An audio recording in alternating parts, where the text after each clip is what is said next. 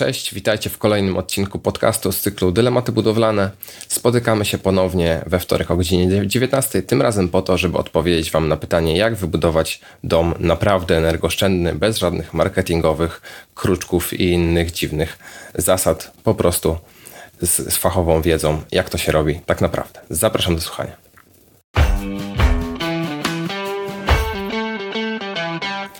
Cześć Sławku, może na początek dwa słowa o Tobie? Cześć, e, Krystian. Jestem Sławek Zając, jestem doradcą budowlanym, prowadzę serwis Jak się wybudować i nie zwariować. Jestem autorem książki o tym samym tytule. E, jestem także twórcą, e, twórcą kursów budowlanych. Jeden z kursów, który prowadzi przez budowę od zera do stanu deweloperskiego, stworzyłem właśnie z Krystianem. W, w naszych materiałach, w moich materiałach znajdziecie bardzo dużo użytecznych informacji. Zapraszam od razu na mojego bloga. Link niżej i na kanał e, na YouTubie o nazwie Jak się wybudować. Znajdziecie tam około 50 filmów. E, szczególnie zachęcam do obejrzenia filmów, których, e, w którym pokazuję, jak wygląda rozliczenie fotowoltaiki w 2024 roku i czy fotowoltaika i magazyny energii w ogóle się opłacają. Krystian? Tak, to bardzo dobry temat energetyczny, energetyczny. Dzisiaj ja jestem mhm. z zamiłowania z wykształcenia i wykonywanego zawodu inżynierem budownictwa. Zajmuję się budową przede wszystkim budynków mieszkalnych i moim konikiem są właśnie domy jednorodzinne. Z tej okazji jestem współautorem kursu, o którym wspomniał Sławek. E, I, e, I cóż, i może to chyba na dzisiaj tyle, a zaraz opowiemy sobie o, e, o, o, tym, o tym dzisiejszym temacie, czyli o tym, jak zrobić e, budynek mhm. faktycznie energooszczędny. I może, żeby zacząć e, jakoś rozruszać ten temat, Sławku, powiedz mi, jaki według Ciebie powinien być budynek energooszczędny? Moim zdaniem taki, w którym oczywiście koszty ogrzewania będą w miarę niskie. No, tak, nawet intuicja pokazuje, że jeżeli budynek nie jest energooszczędny, no to energia cieplna, ciepło nam gdzieś ucieka, no i płacimy za ogrzewanie więcej. Tak to rozumiem jako osoba, która wybudowała swój dom. Mhm. No to jakby definicja nie jest do końca precyzyjna. E, no nie czy, czy, czy miałbyś mhm. jakieś, czy, czy dałbyś radę we własnym zakresie, mhm. tak jak umiesz, jakoś to doprecyzować? Jaki według Ciebie miałby być ten budynek energooszczędny? No bo wiesz, Teraz się słyszy, w, e, oczywiście każdy, kto buduje dom, to się interesuje tematem, że tu mamy energooszczędną pompę ciepła, tu mamy energooszczędną technologię budowy, tu mamy energooszczędne żarówki, energooszczędne lodówki i jeszcze nie wiadomo mhm. co, aha, płyty fundamentowe są absolutnie energooszczędne. No, no czyli jakie? Obawiam się, że jak coś powiem, to zaraz się okaże, że to są wnioski na koniec podcastu, ale no, spróbuj, według mnie... spróbuj. Dobra, no według mnie, rzecz jasna, wszystkie domy są energooszczędne, bo wszyscy tak się reklamują. To oznacza, że Faktycznie, wszystkie domy są energooszczędne, niezależnie od tego, czy budujemy dom murowany, szkieletowy, czy w jakiej innej technologii, a są energooszczędne, ponieważ e, tak e, wynika z przepisów, a dokładnie z warunków technicznych z 2021 roku, które pokazuje, jakie współczynniki na przykład przenikania, e, o czym będzie za chwilę. Budynek ma mieć ścian, podłogi, z sufitu, dachu właściwie i tak dalej, więc dla mnie mimo że nie wiem, jaka jest definicja dokładna domu energooszczędnego, to dla mnie domem energooszczędnym jest każdy dom budowany po roku 2021, a myślę, żebym naciągnął nawet i powiedział, że po roku 2017, bo wtedy też były, weszły w życie warunki techniczne, które były trochę mniej restrykcyjne od tych, które są teraz, ale dalej po, mm, motywowało to, właściwie zobowiązywało, zobowiązywało to inwestorów budujących domy do budowy domów o takich, a nie innych parametrach, więc moim zdaniem każdy dom od powiedzmy 5, 6, 7 lat jest domem energooszczędnym. Absolutnie się z Tobą nie zgadzam. Jest super. Ale to jeden z pierwszych Aha. takich podcastów chyba, e, gdzie się z Tobą mhm. absolutnie nie zgadzam. E, specjalnie wziąłem Cię tak na spytki, e, żeby się mhm. dowiedzieć o to, o to, co masz na myśli, jak to, jak to odbierasz. No bo tak, tu się myślę, zgodzimy się co do tego, że hasło dom energooszczędny, płyta energooszczędna i cokolwiek inne energooszczędne to jest hasło marketingowe, które jest tak, absolutnie nadużywane tak. przez, mhm. tak, do znudzenia jest używane we wszystkich chyba e, przypadkach, we, przez wszystkie przypadki przypadki odmieniane w e, branży budowlanej. I oczywiście, jeżeli nie mamy na energooszczędność budynku żadnej definicji, takiej formalnej, napisanej na papierze, no to możemy sobie nim szastać na lewo i prawo i ono w sumie nic nie znaczy. I tak, powołałeś się tutaj na warunki techniczne, natomiast warunki techniczne określają minimalne standardy, w jakich powinien zostać wybudowany mhm. dom, czy generalnie budynki. E, I to też e, te standardy są troszeczkę dziurawe, ale o tym za chwilę. Natomiast e, definicja energooszczędności pojawia się w przepisach. Otóż ci, ci powiem. W, mhm. Ona się pojawiła przy okazji wprowadzania różnych dofinansowań na, na termomodernizację i tak dalej. I nasz polski rząd wprowadził coś takiego jak standard NF40, który jest tożsamy z, z nazwaniem budynku energooszczędnym. Jest też standard NF0, który jest tożsamy z nazwaniem budynku e, budynkiem pasywnym. Jakby według polskich przepisów. Na świecie są też różne inne funkcjonujące przepisy, ale skupmy się na tych polskich. A to oznacza, że mamy definicję w Polsce budynku energooszczędnego i nie powinniśmy sobie szastać tym hasłem mhm. na lewo i prawo. No ale teraz cóż ta energia, e, cóż ta definicja budynku energooszczędnego oznacza? Tutaj e, jest kilka parametrów, mam to otwarte na ekranie prze, przed sobą, o których powiem. Jest kilka parametrów, które, e, które ta definicja zawiera.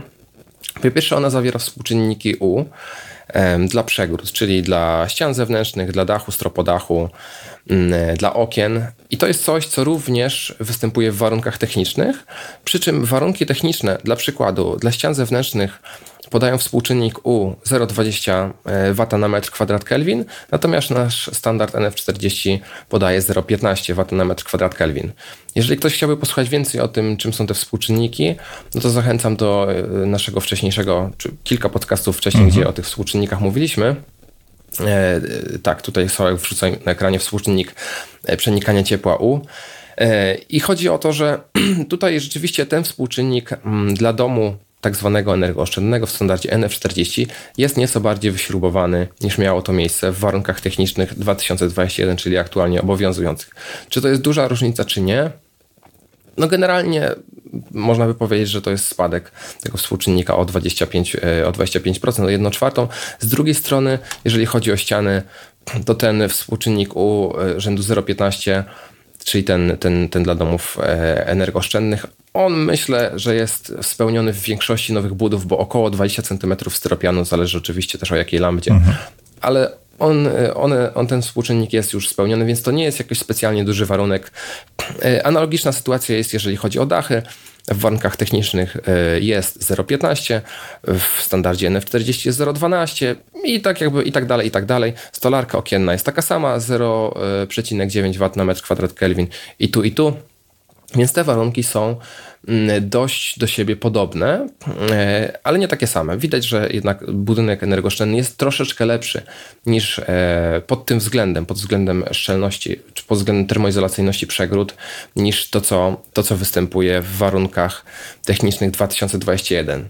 E, I można by pewnie na tym poprzestać, mówiąc sobie, że styropian grafitowy jest lepszy niż styropian biały. Jak go zastosujemy, to już będziemy mieli budynek energooszczędny, bo z tym białym to nie spełnimy tego warunku i budynek będzie nieenergooszczędny, ale nie. E, tutaj tak naprawdę dopiero przechodzimy do sedna tego, czym są budynki energooszczędne. E, I tutaj muszę, właściwie muszę, nie muszę, ale chciałbym wrócić na chwileczkę do teorii. Napisałem na ten temat takie, taką serię trzech artykułów e, pod tytułem Cztery żywioły w swoim domu, które możecie znaleźć na budowawpraktyce.pl i tam wyjaśniam, co tak naprawdę jest najważniejsze ze względu na, mm, ze względu na fizykę budowli, czyli tak naprawdę na trwałość, y, komfort użytkowania budynku i na jego energooszczędność. No i Sławku, jak myślisz, co jest pierwsze? Nie mam pojęcia. Pierwsze i najważniejsze. Pierwsze i najważniejsze jest to, żebyśmy zadbali o to, żeby nam się nie lało na głowę. Czyli po prostu istotne. dbamy mhm. o. No, dość istotne. I tutaj chyba jakby co do tego nikt nie ma wątpliwości, tak pół żartem, pół serio. Mm, mhm. I pierwsze jest to, że musimy zadbać o to, żeby nasz budynek nie był mokry. No bo nikt nie chce mieć mokro w domu, nikt nie chce, żeby mu kapało na głowę. Ale mokre materiały budowlane też mają stanowczo gorsze e, parametry, jeżeli chodzi o termoizolacyjność. Są e, dobrym podłożem do rozwoju grzybów, no i wszelkie możliwe nieszczęścia, jakie się z tym jakie z tym wiążą i co do tego nie ma absolutnie żadnej wątpliwości, że dach musi być szczelny, to chyba każdy rozumie, że elewacja musi być szczelna, każdy rozumie. To, że, y, że musi być solidna hydroizolacja na fundamentach, mam nadzieję, że też każdy rozumie, a jeśli nie, to wałkujemy ten temat już y, przez kilka na pewno podcastów y, było to poruszane, więc mhm. Więc to jest, to jest to. Kolejna sprawa, o czym mało kto wie, budynek musi być szczelny dla powietrza. I to jest bardzo ważna rzecz. Jakby powiem jeszcze kolejne. Kolejna sprawa, o którą musimy zadbać, jeżeli chcemy mieć fajny i komfortowy, trwały budynek, to jest e, kontrola, i tu mówię specjalnie kontrola, a nie szczelność albo nieszczelność dla pary wodnej, bo czasami chcemy, żeby para gdzieś weszła. E, właściwie czasami nie chcemy, żeby gdzieś para weszła, ale chcemy, żeby stamtąd wyszło, więc musimy ją w odpowiedni sposób kontrolować. I ostatnia sprawa to jest właśnie energooszczędność, czy termoizolacyjność byśmy powiedzieli. Taka stricte termoizolacyjność, czyli jak grube są nasze warstwy ocieplenia. I co jest najważniejsze w tym wszystkim? To taka, kolejna, jaką, taka kolejność, jaką powiedziałem, to taka jest hierarchia ważności tych wszystkich rzeczy. I y, termoizolacyjność jest na samym końcu nie bez y, powodu. Ona jest na samym końcu dlatego, że jeżeli nie zadbamy o te wszystkie wcześniejsze, to termoizolacyjność nie ma znaczenia. No bo co z tego, że masz 30 cm styropianu na ścianach, jeśli masz dziurawy dach? Nie? Mhm. I to rozumie każdy, myślę. Natomiast analogicznie, co z tego, że masz 30 cm styropianu na ścianie, jeżeli masz dziurawy, dziurawą ścianę i ci przez nią wieje. Tak? To jest ta szczelność powietrzna, o której mówię. Co z tego, że masz 30 cm termoizolacji na ścianach, jeśli zbierać się w tej ścianie para wodna, kondensuje i masz zawilgoconą ścianę, tak? Dlatego mhm. ta hierarchia jest tak ważna. I dlatego budynek energooszczędny i ten standard NF40 e, daje jeszcze jedną rzecz. Znaczy daje kilka więcej, ale jedną bardzo ważną rzecz. Coś, co jest ujęte w warunkach technicznych jako, tylko jako zalecenie to jest paradoksalnie w ogóle nie, wręcz nie do pomyślenia, że przez tyle lat to jest ujęte tylko jako zalecenie. Mianowicie standard NF40 e, dodaje coś takiego jak szczelność powietrzną budynku, nazywaną N50 w tym przypadku. E, I ta szczelność po prostu oznacza, czy budynek jest szczelny, czy nie ma przeciągów, przewiewów i tak dalej. I wydawałoby się, na pierwszy rzut oka, że taki nowo wybudowany budynek, no co, no ma okna, ma dach, no, no to gdzie wieje, nie? O czym my mówimy. Mhm. Natomiast da się tą szczelność sprawdzić w praktycznym teście i wyniki są zaskakujące. Czy masz pytania do tego, co do tej chwili, do tej pory powiedziałem? Pytań do tego, czy... co powiedziałeś, e, nie mam, tylko potakuję. E, natomiast e, zaskoczyłeś mnie tym pytaniem, czym jest budynek energooszczędny i teraz dopiero analizując moją odpowiedź, widzę, że trochę się pospieszyłem, bo nawet jak mamy dwa identyczne budynki, jeden będziemy ogrzewać energią elektryczną, bo taki mamy, tak chcemy po prostu, a drugi na przykład peletem, no to jeden budynek może okazać się, że jest e, energooszczędny i wybudujemy dom, bo dostaniemy pozwolenie na budowę, a drugi przekroczy wszystkie wskaźniki możliwe i tego pozwolenia na budowę nie uzyskamy. Więc e, ni niestety Czasami jest tak, że można trochę pomajesterkować przy, przy projekcie budowlanym i uzyskać pozwolenie na budowę domu, który rzeczywiście nie do końca jest domem energooszczędnym, a tylko ma niskie wskaźniki, co jedno z drugim nie musi mieć nic wspólnego. No mamy takie przepisy, a nie inne, więc rzeczywiście e, nie każdy dom, tutaj cofam to, co powiedziałem, nie każdy dom budowany w ostatnich latach jest energooszczędnym. Tak, ale powiem Ci więcej. E, to ten przykład z grubością styropianu. Czy mhm. jeżeli uważasz, że gdy budujesz nowy dom i zwiększysz grubość styropianu z 20 na 30 cm, to mhm. z domu nieenergooszczędnego zrobiłeś dom energooszczędny? Jakby wiesz, wiesz co, nigdy, nigdy, nie można rozpatrywać tylko e, ścian, bo ciepło ucieka no przez dobra. ścianę, podłogę, dach i tak dalej. Solarkę okienną. Jeżeli, jeżeli mhm. zwiększysz grubość termoizolacji na podłodze, ścianach, dachu, mhm. niech będzie nawet jakimś cudem na stolarce o 50%. Czy zrobiłeś dom no. energooszczędny? W ten sposób. No, intuicja mówi mi, że jeżeli bym wszystko od 20 na 30 cm e, zwiększył grubość, to tak, ale mówię o szczelności budynku, więc pewnie jest gwiazdka. Tak, e, jest gwiazdka i to jest bardzo duża gwiazdka. I też pytanie mm zadaję ci nie bez powodu, bo wiele osób liczy na to, że e, jakby kupując lepszy materiał, tak najogólniej rzecz biorąc, lepszą termoizolację, czy ona jest grubsza, czy ona jest z innego materiału, nieważne. Kupując e, lepszą pompę ciepła o, o lepszym COP, kupując e, rekuperator y, o wyższej sprawności, kocioł gazowy o wyższej sprawności, powszechnie i intuicyjnie czuje się, że zakup lepszego urządzenia, lepszego materiału spowoduje, że budynek bardziej, będzie bardziej energooszczędny. Otóż mhm. nie. A przynajmniej ma to niewielki wpływ na całość. I teraz wytłumaczę, dlaczego. Kojarzysz taki projekt domu modelowego na pewno e, o powierzchni Tak, 136 m2. Tak, masz coś Tak. z nim wspólnego. No i teraz zobacz, ten współczynnik, e, ten współczynnik, który powiedziałem, N50, ono oznacza tak naprawdę, ile przez nieszczelności budynku, jego naturalne nieszczelności, ile powietrza zostanie wymienione, jeżeli w budynku stworzymy podciśnienie lub nadciśnienie w wysokości 50 paskali. 50 paskali to nie jest dużo. E, Umówmy się. Yy, Dla, dla takiego budynku jak dom modelowy, który ma powierzchnię 136 metrów, wysokość pomieszczeń tam jest niecałe 3 metry, okazuje się, że mamy jakieś 400, yy, około 400 metrów sześciennych kubatury. Dużo, niedużo. Taki budynek jest, to taką ma kubaturę. Jeżeli dla, e, dla tego parametru N50, e, e, który może wynosić właśnie, bo to, o tym nie powiedziałem jeszcze, który może wynosić, ile on może wynosić? No, to, to, jest, to jest krotność wymian powietrza całej tej kubatury, czyli ile takich kubatur, jak myślisz, mogłoby przy ciśnieniu 50 paskali zostać wymienione w ciągu godziny? W, w sposób taki naturalny przez, przez jakieś nieszczelności. No już trudne pytanie dla ciebie. No, trudne pytanie. W ciągu godziny e, niech będzie, że trzy. No trzy. E, powiem ci tak, 50 paskali to jest, dla porównania, żebyśmy mieli jakąś skalę, 50 paskali e, to jest ciśnienie, jakie wywiera wiatr wiejący na ścianę z prędkością około 32 km na godzinę. Czyli jakby nic szczególnego, nie? Tu mówimy, jakby to jest y, ten współczynnik, to jest taka wartość troszeczkę teoretyczna, bo on mówi, co się stanie w warunkach idealnych, gdy nie ma wiatru, a my mamy ciśnienie lub y, y, podciśnienie w całym budynku, więc nie możemy jakby tego bezpośrednio y, przyrównywać do ciśnienia wiatru. Natomiast, żebyśmy mieli pogląd, o jakich wartościach mówimy, no to, to te 30 parę kilometrów na godzinę to nie jest jakoś dużo, tak? To nie jest jakaś ekstremalna wartość. E, Natomiast co do Wielkości wymian. W Polsce niestety nie mamy na to badań szerszych, bo testy szczelności to jest, to jest coś, co jeszcze u nas raczkuje.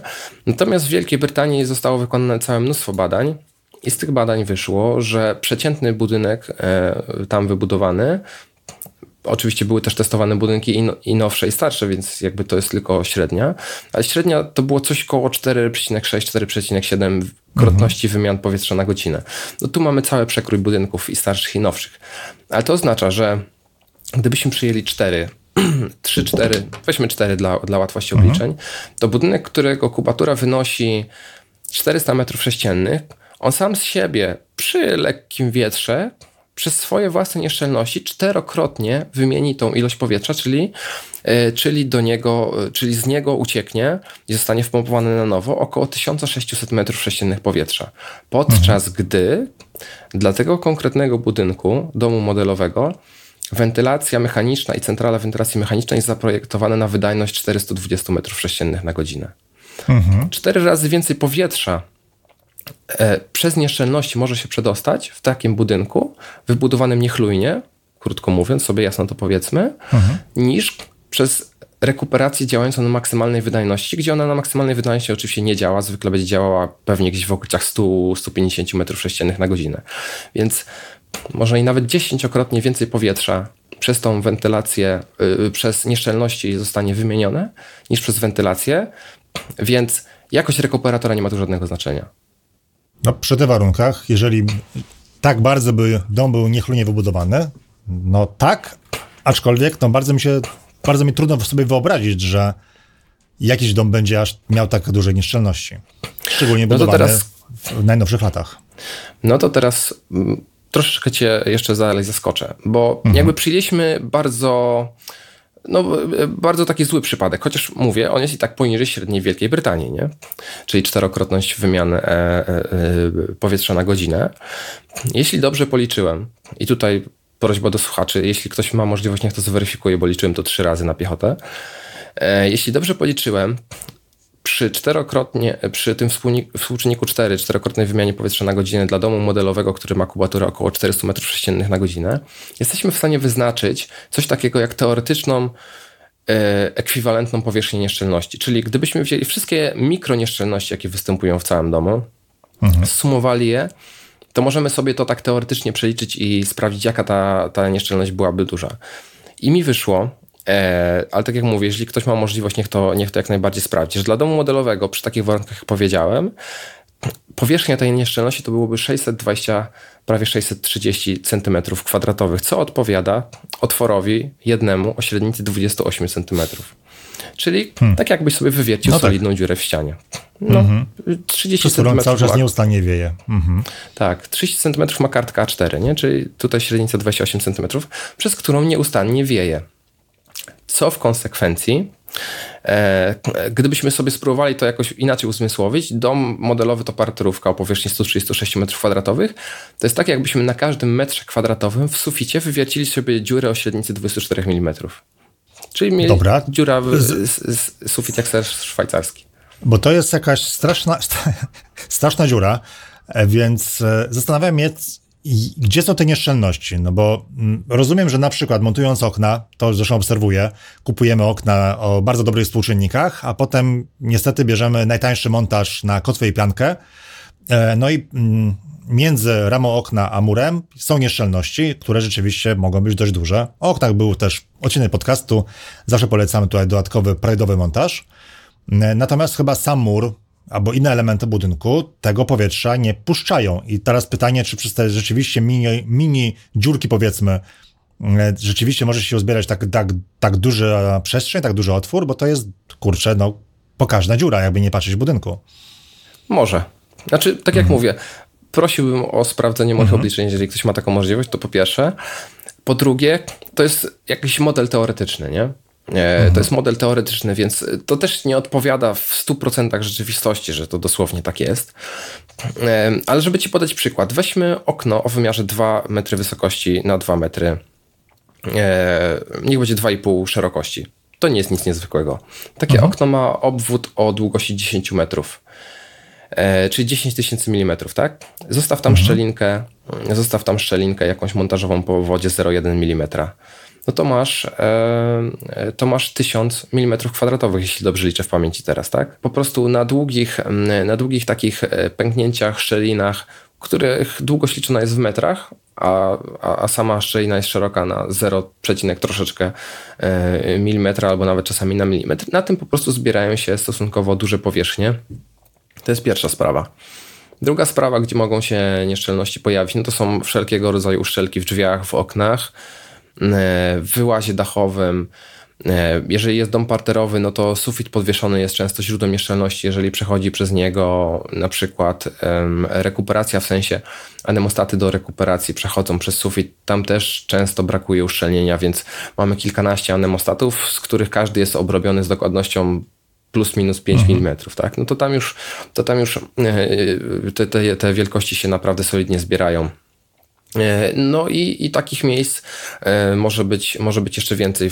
To zależy od, oczywiście od rodzaju konstrukcji budynku, od jego układu, bo możemy sobie nazbierać też nieszczelności na przykład przez materiał, e, jeżeli budujemy z, z pustaki, z pustaku jakiegoś i przekuwamy gniazdka, to czasami można sobie niefortunnie przekuć gniazdko do komory w pustaku, a z tej komory dalej na przykład na zewnątrz budynku do jakiegoś, do jakiejś pustki powietrznej pod elewacją. Więc, więc takich miejsc wbrew pozorom e, troszeczkę się nazbiera i tej powierzchni się troszeczkę nazbiera.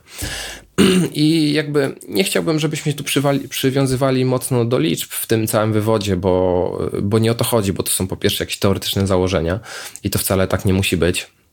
Natomiast chodzi mi bardziej o to, żeby zobrazować, z, jak, z jaką skalą problemu się mierzymy, bo, bo nawet jeżeli się pomyliłem gdzieś w obliczeniach, no to nie pomyliłem się e, o 100 razy.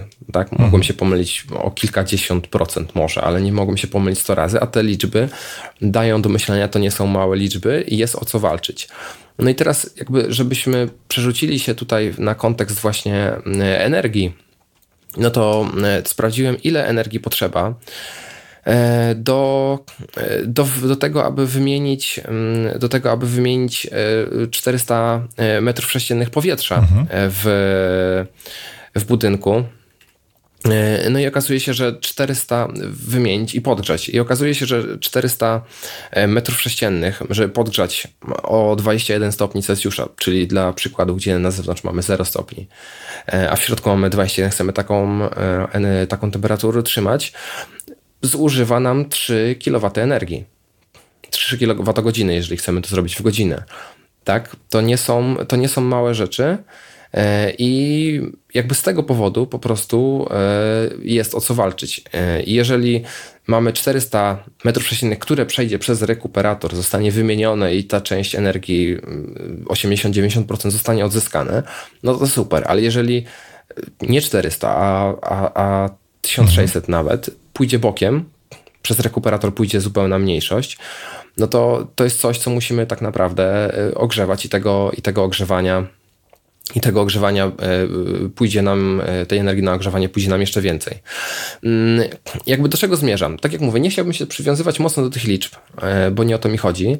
Chodzi o to, że każde, przede wszystkim chodzi o to, że każde zmniejszenie tego parametru N50 z, z 4 na mniej powoduje to, że oszczędzamy i to jest tutaj akurat e, zależność liniowa. Jeżeli go zmniejszymy dwa razy, no to spadek tych nieszczelności będzie dwukrotny, czyli, czyli jakby ich wielkość będzie dwukrotna. Mm, I teraz tak, żeby dać jeszcze jakieś kolejne konkretne przykłady. Z tego, co udało mi się znaleźć, nie ma na to oczywiście oficjalnych statystyk i badań w Polsce, nowe domy e, mają ten wskaźnik na poziomie 1,5 do 2, ale tylko te domy, których właściciele byli świadomi, że chcą ten test szczelności mhm. przeprowadzić i prawdopodobnie im na tym teście zależało. E, dla nowych domów mm, zalecenie z warunków technicznych 2021 jest takie, że jeżeli mamy wentylację grawitacyjną, to powinniśmy zejść z tym współczynnikiem N50 do wartości 3 lub mniejszej. Dla domów e, z wentylacją mechaniczną powinno to być 1,5 lub mniej. To jakby jest, jest to do wykonania bez, bez większego trudu. Da się to osiągnąć, zwracając uwagę na, na, na różne detale wykonawcze. Budując niechlujnie, oczywiście nie. Zwracając uwagę na te detale, oczywiście da się to zrobić. Natomiast to, co mamy, wracam tutaj troszeczkę do początku, to, co mamy w naszym standardzie NF40, to jest wartość 1,0. To znaczy, że mhm. E, aby uzyskać dom energooszczędny, powinniśmy zbudować go tak, aby jego szczelność była nie większa niż 1,0, to znaczy nie było możliwości, że on przy podciśnieniu, nadciśnieniu 50 paskali wymieni sam z siebie przy swojej nieszczelności e, e, wymieni więcej powietrza niż jedną wymianę całej kubatury budynku na godzinę. E, mhm. I to jest, moim zdaniem, to jest właśnie kluczowy parametr, jaki chcemy osiągnąć budując domy energooszczędne. Oczywiście te 1,5 też jest nieźle. Mm, e, I, I jaka jest średnia w tej chwili nowo budowanych domów w Polsce, które nie zostały sprawdzone, tego nie wiemy. E, I co jest ważne, co jest w tym wszystkim ważne, że po pierwsze jest o co walczyć, bo co z tego, że mamy 30 cm styropianu na ścianie, jeżeli przez nieszczelności ubywa nam dużo więcej E, tej, e, tej energii, tego powietrza, niż e, wchodzi i wychodzi przez rekuperację. I tutaj do tego nie są potrzebne żadne wielkie obliczenia, bo jeśli przyjmiemy, że mhm. nowy budynek wybudowany w miarę dobrze ma półtora, kubatura budynku tego konkretnego domu modelowego to 400, no to przez nieszczelności przechodzi 600. Więc yy, a rekuperator mhm. pracuje na parametrze 100-150 metrów sześciennych na godzinę, więc wiadomo już, że jest o co walczyć. Z drugiej strony nie jest to aż tak strasznie trudne i tak strasznie kosztowne, żebyśmy sobie nie powinni zawracać tym głowy. Mm, bo zaraz pojawi się pytanie, ale przecież jeśli buduję dom pasywny, no to trzeba milionów pieniędzy. Otóż, otóż niekoniecznie. Właśnie stosując się do kilku prostych zasad, sprawdzając te kluczowe miejsca pod kątem szczelności, jesteśmy w stanie, tak jak mówię, zejść do parametru 1, y, nawet 0,5, 0,6 a, i, a jeszcze mniejsze też się da uzyskać, gdzie 0,6 to jest już budynek y, traktowany, kwalifikowany do budynków pasywnych. I wtedy, jeżeli, mm, jeżeli takich wymian możemy zejść sobie do powiedzmy 200 m3 na godzinę, czyli do parametru 0,6, 0,5 na tym budynku domu modelowego, no to jest już naprawdę, naprawdę duża różnica kontra to, co mówiłem przy domu wybudowanym zupełnie niechlujnie, gdzie, gdzie mhm. tych wymian może mieć 1600 metrów sześciennych. E, I to jest, mm, to jest coś, co obniży rachunki e, e, realnie to jest coś, co ma realny wpływ na jakość działania wentylacji mechanicznej z rekuperacją. E, I, I cóż, i czy masz pytanie jakieś do tego?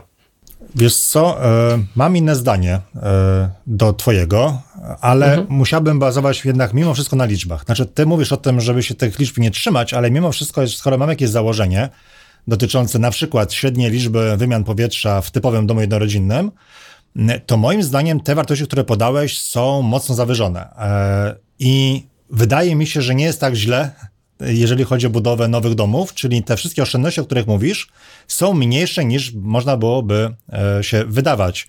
No bo jeżeli mówisz o tym, że na przykład w domu modelowym jedna krotność e, wymiany powietrza to jest około 3 kW, mm, no to mamy przykładowo 4 wymiany w ciągu godziny, razy 24 godziny w ciągu doby, razy 30 dni w miesiącu, to by oznaczało, że w takim domu tylko uzyskanie temperatury powietrza o oczekiwanej temperaturze, biorąc pod uwagę, że temperatura zewnętrzna to jest 0 stopni Celsjusza, to musielibyśmy tylko na to przeznaczyć prawie 8600 kWh. To jest olbrzymia wartość, a to jest tylko za utrzymanie temperatury powietrza, gdzie za, za ogrzanie budynku, gdzie za jeszcze rachunki za podgrzewanie na przykład ciepłej wody użytkowej. Więc moim zdaniem, o ile zgadzam się z tym, że szczelność jest ważna i bardzo często niedoceniana i zaraz chętnie się dowiem, jak ją w ogóle utrzymać, jak zbadać, że nasz budynek ma odpowiednią szczelność, to Moje zdanie, przynajmniej na razie, co wymaga oczywiście analizy, jest takie, że gdzieś jest jakiś błąd w założeniach, e, że nie jest tak źle. Czyli, że dom budowany e, w, w XXI wieku ma po prostu parametr e, ten n niższy. Nie wiem jaki, ale wydaje mi się, że znacznie niższy niż to założyłeś na początku. E, wiesz co, tak jak mówię, mhm. na to nie ma badań, ale z tego co udało mi się wyszukać, typowy dom w tej chwili gdzie ktoś wiedział o tym, że tą szczelność należy zadbać, ma coś pomiędzy 1,5 a 2. Mhm. E, więc, więc to jest, przyjąłbym, że to może być jakaś średnia w tej chwili, tak? Mhm. Natomiast to, co powiedziałem o energii, e, rzeczywiście to nie jest aż tak źle, jakby się mogło wydawać. Dlaczego? Nie dlatego, że parametr N jest, jest dużo, dużo lepszy, bo parametr N to jest coś, co ci wychodzi bezpośrednio z testu szczelności, który się wykonuje na istniejącym budynku, więc tego nie oszukasz. To jest, to jest coś, to jest po prostu wynik sprawdzenia. Mhm. Więc on taki jest i już. Natomiast dlaczego te, te uzyski czy te straty energii nie są tak duże? No, ano dlatego, że to, co ja powiedziałem, to jest czysto teoretyczne założenie, ile energii potrzeba na to, aby w ciągu godziny podgrzać daną ilość powietrza. Mhm. E, I czy taka ilość powietrza zostanie e, przez, e, przez nieszczelności wymieniona? No niekoniecznie. Niekoniecznie, bo te szczelności wykonuje się w określonych warunkach dla ci, różnicy ciśnień mhm. 50 paskali i tak dalej, i tak dalej. W rzeczywistości y, ta wymiana powietrza może być mniejsza. To po pierwsze. W rzeczywistości e, to powietrze też nagrzewa się od innych rzeczy, więc to też nie jest A tak, że ono się tak mhm. szybko wymienia w, w, taki sposób. To, co przedstawiłem, mhm. to jest po prostu tak, jakbyś wziął pojemnik o pojemności 400 m3 i temperaturę od 0 podgrzał do 21. No nie, nie ja, Jednorazowo rozumiem. i tak dalej, więc, więc to, jest, to jest zupełnie inny to jest zupełnie inna rzecz niż taka, że w ciągły sposób ubywa ci z domu ileś e, powietrza w różny sposób, przez różne nieszczelności, przez różnie wiejący mhm. wiatr i tak dalej, w sposób ciągły i może nawet, nawet niezauważalny. Więc dlatego mówię, że do tych liczb nie należy się przywiązywać, bo one są bardziej zobrazowaniem tego, że mówimy tutaj o czymś ważnym, niż do tego, mhm. że e, że faktycznie taka ilość powietrza i taka ilość e, nieszczelności w tym budynku się znajduje. No bo to, no bo to, by, było, mhm. to by było grube zawyżenie. Mm, e, jaka jest rzeczywista ilość, no to tego się, tego się tak naprawdę nie dowiesz, bo musiałbyś nieustannie 24 godziny na dobę monitorować ten, ten odpływ powietrza, co jest właściwie nierealne. Tutaj mówimy o teście, który, który macie tylko wskazać, mm, e, w, jakim obszarze nieszczelności się poruszamy, jakie mhm. te nieszczelności mogą być duże e, i gdzie ten budynek możesz uszczelnić, a nie konkretną liczbę, konkretną stratę energii, jaka, jaka z tego wynika. Okej, okay. jak wiesz, ja zachowuję zdrowy sceptycyzm, więc e, zawsze sprawdzam informacje, które do mnie docierają, tak więc chyba, chyba rozumiesz e, moje podejście. proszę e, bardzo. Z, z, praktycznego punktu widzenia po prostu wiem, że jeżeli ktoś ma zawyżone rachunki za ogrzewanie, co się zdarza jak najbardziej, to mimo wszystko częściej obserwuję, że to są kwestie na przykład źle skonfigurowanego źródła ogrzewania, bardzo często są pompy ciepła montowane bez, bez sensu kompletnie, albo e, instalator po prostu wypchnął jakąś jednostkę, która, e, którą miał na stanie i za mało na przykład na potrzebę jakiegoś budynku. Jeżeli chodzi o szczelność, temat jest ważny, często niedoceniany, ale przynajmniej ja nie obserwuję, żeby brak szczelności budynków powodował e, takie, wiesz, problem z tym, że właśnie płacimy za dużo i nie ma chyba takiego E, takiego myślenia, że można byłoby zrobić, albo inaczej, gdybym zrobił badanie szczelności, to teraz bym nie miał takich, takich problemów. Przynajmniej tak wynika z moich obserwacji, że mm, problem wydaje się trochę mniejszy niż mogłoby się wydawać. Hmm, chyba, że nie masz punktu odniesienia. Bo no gdybyś tak, no. w swoim domu zrobił test szczelności, wyszło ci dwa, e, mhm. gdy już wiesz, jakie masz rachunki za ogrzewanie, później poprawił jego szczelność i wyszło ci 0,5, i kasa zostaje w kieszeni.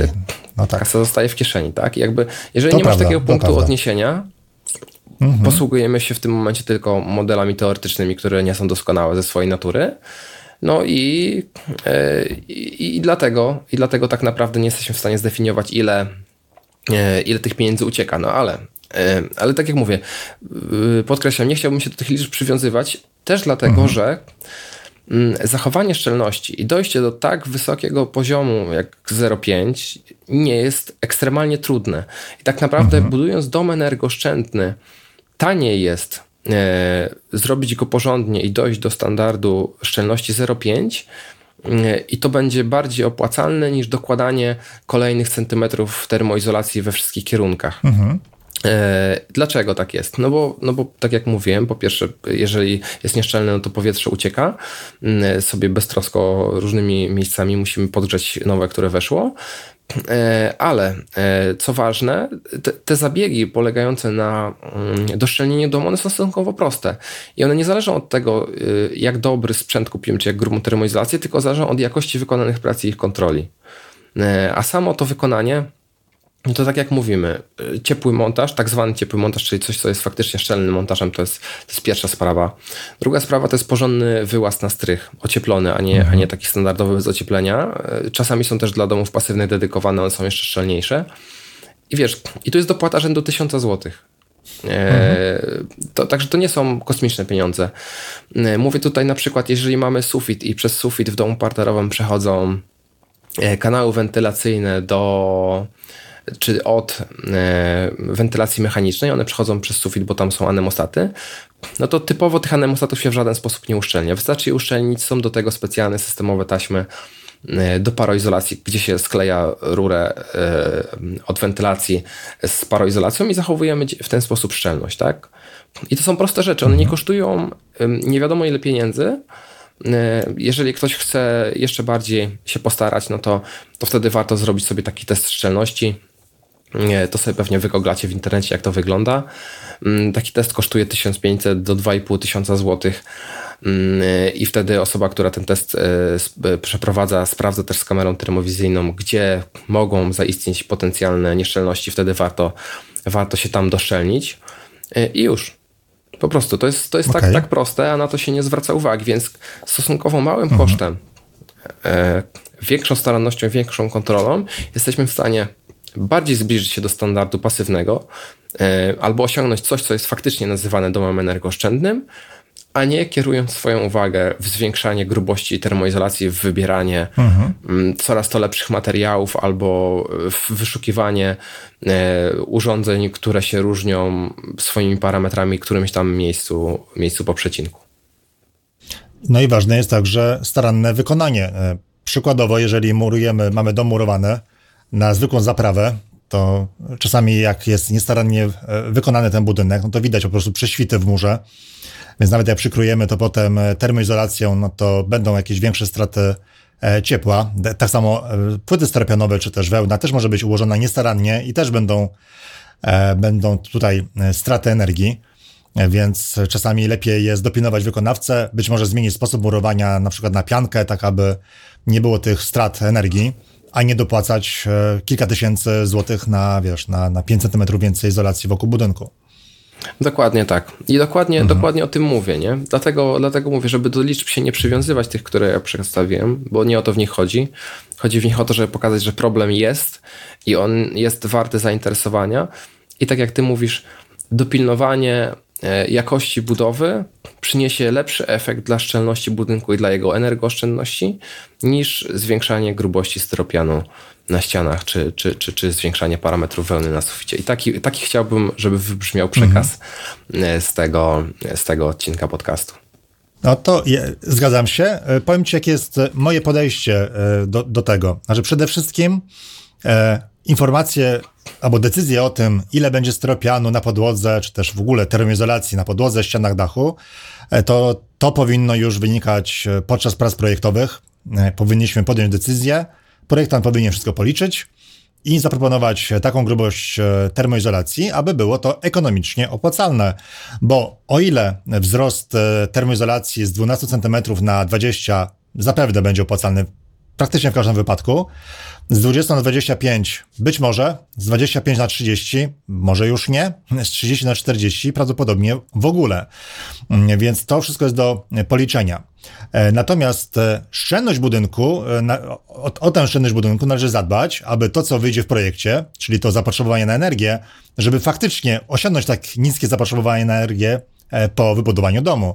No bo jeżeli nie będziemy dokładni, jeżeli będą nieszczelności, to możemy tak naprawdę charakterystykę energetyczną, która jest dołączona do projektu, podrzeć, bo na pewno nasze zapotrzebowanie na energię będzie wyższe. A skoro będzie wyższe, nie wiemy o ile, skoro nie wiemy o ile, nie będziemy mogli dobrać dobrego źródła ogrzewania. No i tak naprawdę zapłacimy jeszcze więcej pewnie za ogrzewanie, bo nie dobierzemy dobrego źródła ogrzewania do naszego budynku. Tak więc termizolacja tak na etapie projektu, a zachowanie szczelności na etapie budowy, aby zachować te parametry, które e, wyliczył projektant.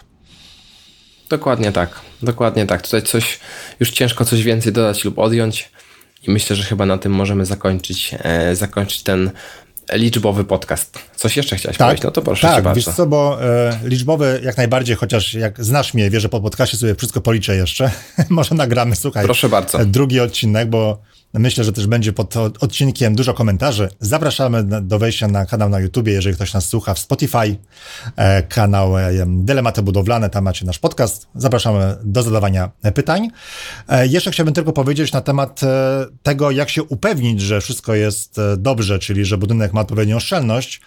E, warto już zbadać szczelność budynku na etapie stanu surowego zamkniętego, czyli wtedy, kiedy mamy fundamenty, ściany, dach, okna, drzwi i tak dalej.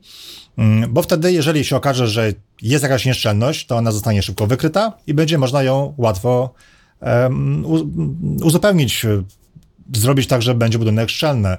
Jeżeli zrobimy test szczelności gdzieś na etapie stanu deweloperskiego lub wykończenia budynku, no to już naprawa może być e, droższa, trochę będzie więcej pewnie bałaganu z tym wszystkim, tak więc radzę zrobić to właśnie na etapie zakończenia stanu surowego zamkniętego, aby upewnić się, że no wszystko zostało wykonane dokładnie, szczelnie i tak dalej.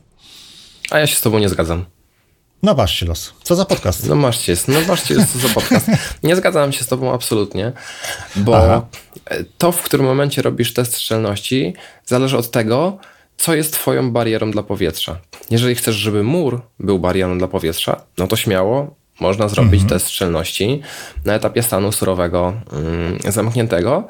Przy czym mur rzadko kiedy jest barierą dla powietrza, bo, bo w dzisiejszych czasach muruje się najczęściej z pustaków różnego rodzaju na pióro wpust, które nie są same z siebie szczelne, po prostu. Mhm. I barierą dla powietrza w takim przypadku jest tynk, więc trzeba zrobić to po tynku, to po pierwsze, a po drugie y, również najczęściej barierą dla powietrza, jeżeli chodzi o dachy yy, skośne, jest płyta gipsowo-kartonowa lub i e, folia e, paroszczelna, więc e, bez sensu robić mhm. test szczelności w momencie, kiedy nie masz na suficie swojej bariery, która ma szczelność zapewnić. Także z tym to bym jednak troszeczkę poczekał. Czyli du dużo i, gwiazdek. I, tak, fa faktycznie zrobiłem jakieś założenie, o którym nie powiedziałem. Dzięki, masz rację, rzeczywiście. Jak najbardziej tak. Temat, jak widać, nie jest taki intuicyjny, jakby się wydawało na początku. Tak, nie jest intuicyjny. E, liczby nie są jednoznaczne, to też po, ponownie powiem. Mhm. E, I, e, I dla mnie te liczby, one wskazują tylko przede wszystkim na to, że temat jest ważny, jak duży jest problem. Jeżeli ktoś ma stary dom i zaklejał, wymieniał uszczelki w oknach albo coś takiego, to pewnie bardziej jest skłonny mi uwierzyć. Jeżeli ktoś ma nowy dom, mhm. pewnie jest troszkę mniej skłonny mi uwierzyć. Przy czym, no tak jak mówię, te testy szczelności, które widziałem, i ich wyniki na poziomie 1,5 do 2 w domach, które, które wydają się nowe i szczelne, mm, uzmysławiają, że jednak coś jest na rzeczy i ta szczelność nie jest aż tak perfekcyjna, jakby się nam w pierwszej chwili wydawało, więc tematem warto się, e, warto się po prostu zainteresować. No i, no i tyle chyba, nie? Na tym możemy skończyć podcast, chyba że masz jeszcze jakąś, jakąś ciekawostkę ja, na koniec. Nie, ja to muszę wszystko przetrawić, słuchaj, policzyć, zastanowić się na spokojnie. Więc e, tym bardziej zapraszamy do zadawania pytań, bo e, może macie zupełnie inne zdanie. Jak widzimy, to w ogóle chyba pierwszy podcast, w którym mamy tak różne zdanie na wybrany na, przez nas temat. Tak więc tym bardziej dyskusja może być ciekawa, więc zachęcamy, zachęcamy. No dobra, no to niniejszym zachęcamy do zadawania pytań, e, do komentowania, do poprawiania moich błędów obliczeniowych mm -hmm. w komentarzu. E, I cóż, do zobaczenia, do usłyszenia w kolejnym podcaście za tydzień we wtorek o 19. Dziękujemy, cześć.